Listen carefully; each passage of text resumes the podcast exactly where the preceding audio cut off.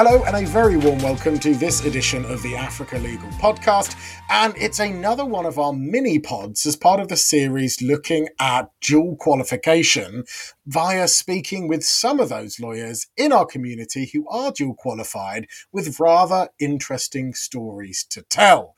This is all part of a collaboration between Africa Legal and the UK Ministry of Justice, culminating in a series of events in Johannesburg between the 31st of August and the 2nd of September, just a few weeks away.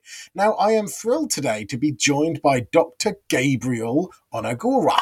Now, Gabriel's colleague, Howard Barry, and senior partner of Olaniwun Ajayi, will be speaking on our panel at an event hosted at Webber Wentzel on the 31st of August, specifically looking at law at an international level with dual qualification as a lovely subplot to this discussion. But today I am joined with my good friend Gabriel. So, Gabriel, let's dive right into some questions. And I'm going to start with the same as I have for the last of these, which is looking at your road to dual qualification. Gabriel, what did this road look like? What first motivated it? How far along on this road are you? And what does the future hold with regard to your dual qualification? Uh, thank you very much for having me on this podcast, Tom. I'm privileged to be here. Um, I would say that my road to dual qualification started uh, quite a while ago. Don't let me give up my age here. But Never would, never would. I'm sure not all the participants on the call would know who I am, but I went to school actually. My university was at the University of Ibadan. University of Ibadan is the first university in Nigeria. And as you know, Nigeria is a former colony of uh, the United Kingdom. And the University of Ibadan was one of the first universities established by Our Majesties uh, in the territory at the time. Okay. And as you would also know, uh, most of Nigerian law is also built on the English common law.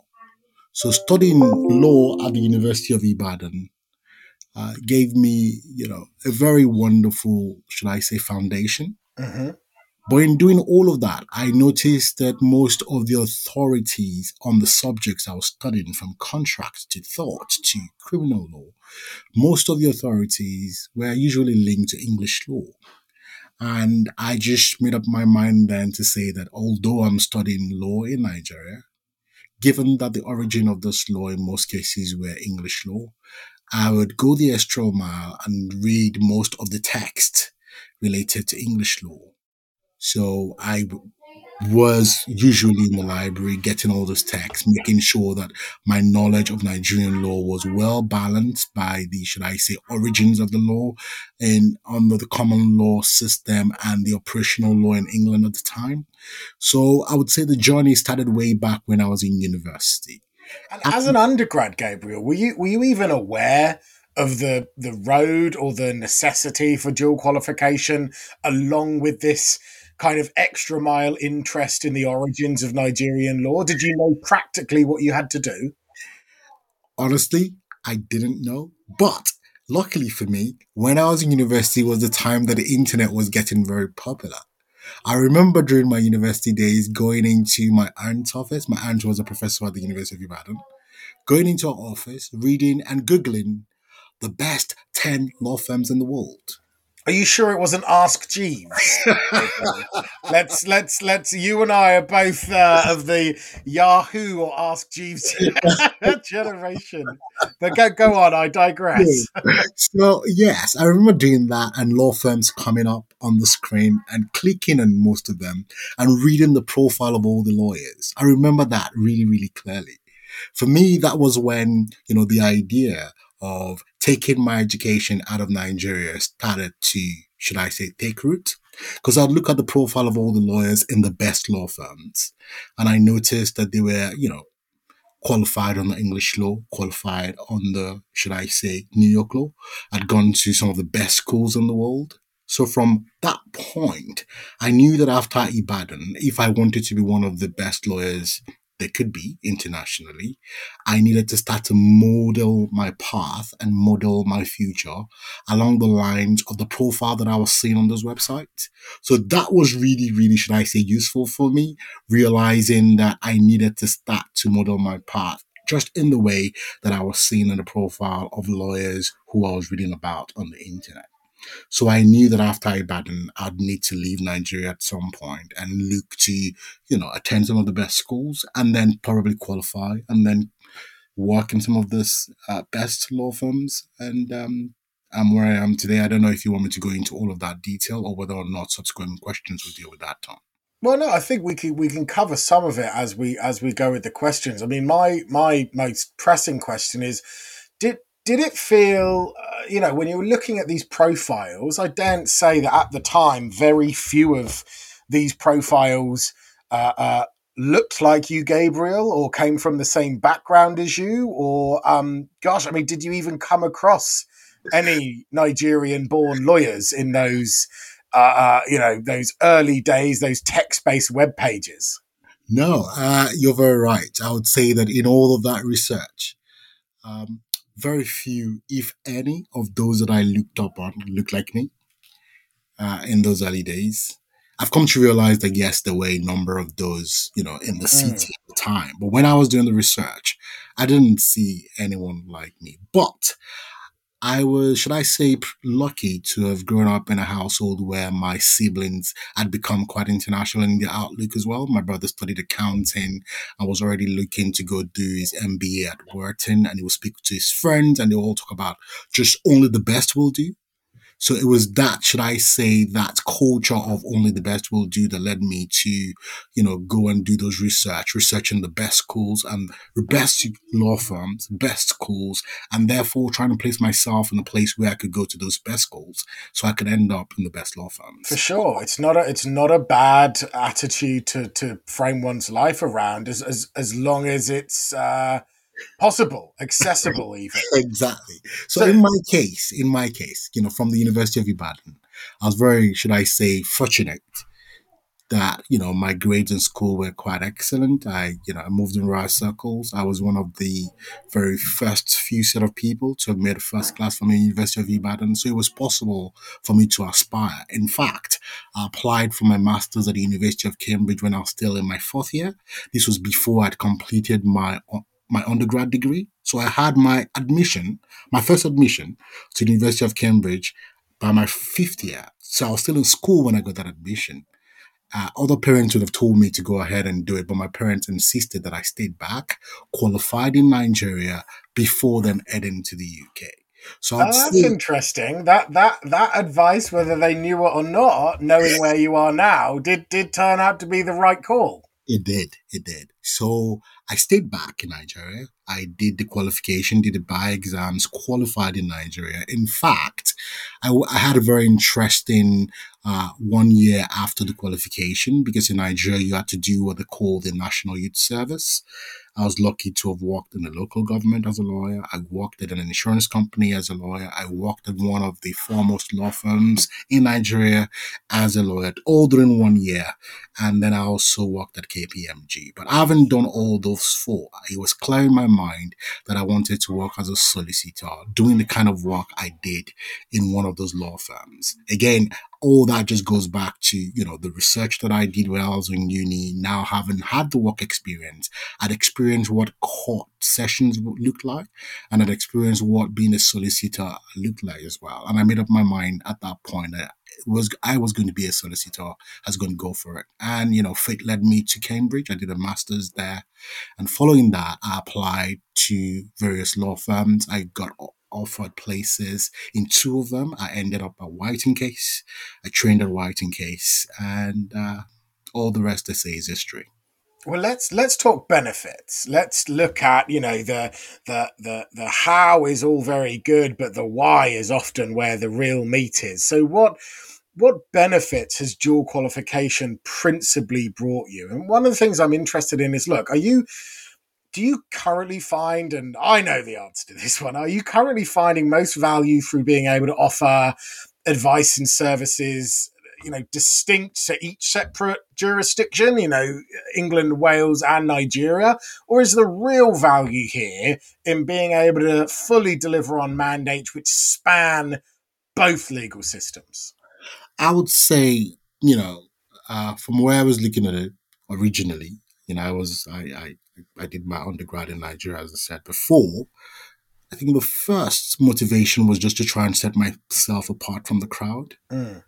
And having that dual qualification definitely did set me apart from a Nigerian perspective, right? So in a class of say 100 people, in fact, in a class of a whole, uh, a whole period, I mean, 500 level to 100 level, perhaps just four, four lawyers in that cohort will be dual qualified. So for you yep. to be able to go on and get dual qualification sets you apart, make you makes you look ready for the market. So you're likely going to get approached by the top law firms in your jurisdiction anyway if you're dual qualified. So it's a good thing to do from that perspective.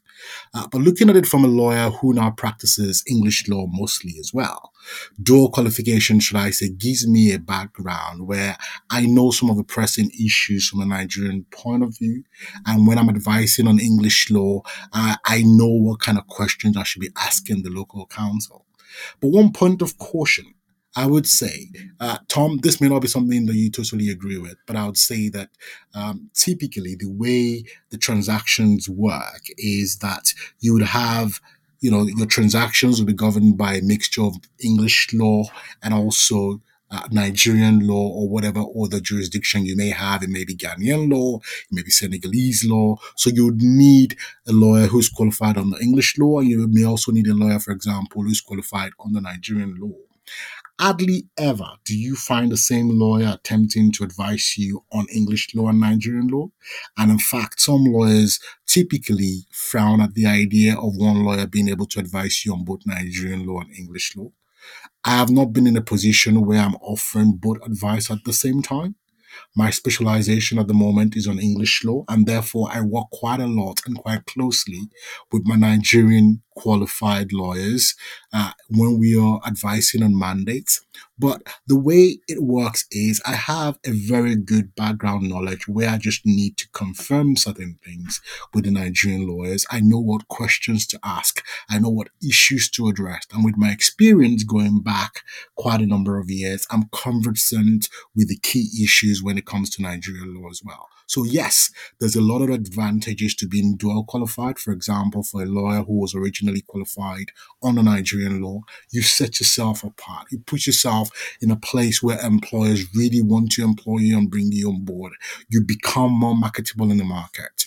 From a lawyer who is practicing English law, having qualified in Nigeria before, the advantage is I have good background on what obtains in Nigeria and I know what questions to ask. I know where the pinpoints are, and I know how best to address them and also conduct analysis for the benefit of our clients. Yeah, that actually makes a lot of sense to me, Gabriel, because I think, you know, even if you aren't practically utilizing dual qualification in the advice, you're right that it can give that awareness of nuance and culture and you know regulatory backdrop which still allows the entire process to run much more smoothly and uh, quick quick more quickly uh, than if it was um you know no awareness whatsoever. I think it's it's a matter of being a useful conduit between um, yourself the client and that that final sign off as you kind of put it on the finer points of Nigerian law without having to be the person owning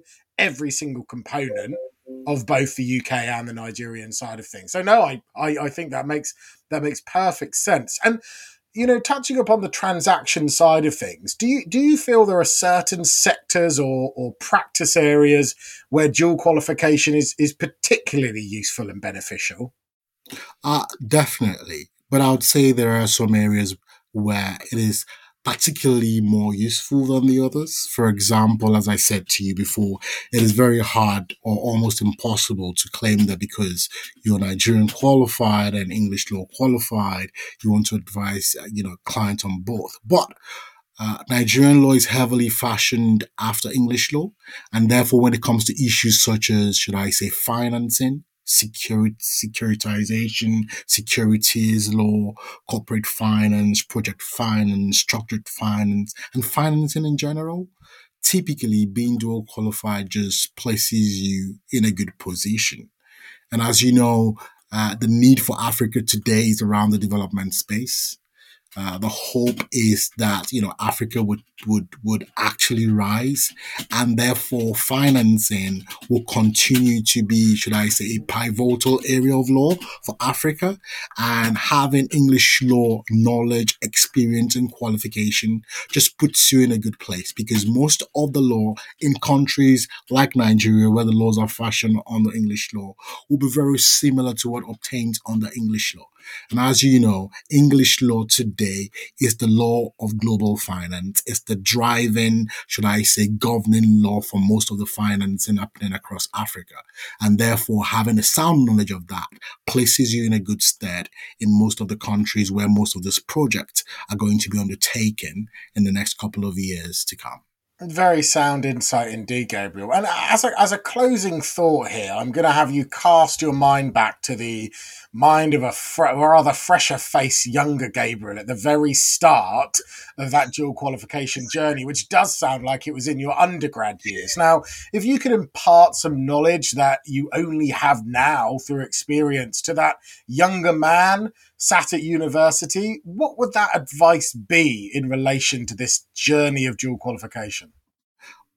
Well, I would say that, you know, realize the fact that the fact, realize the fact that you're a lawyer who wants to compete in a global space and therefore equip yourself in a way that you can hold your own and stand your ground as a lawyer wherever you find yourself. So by that, I mean, equip yourself properly, read the right books, don't limit yourself in any way.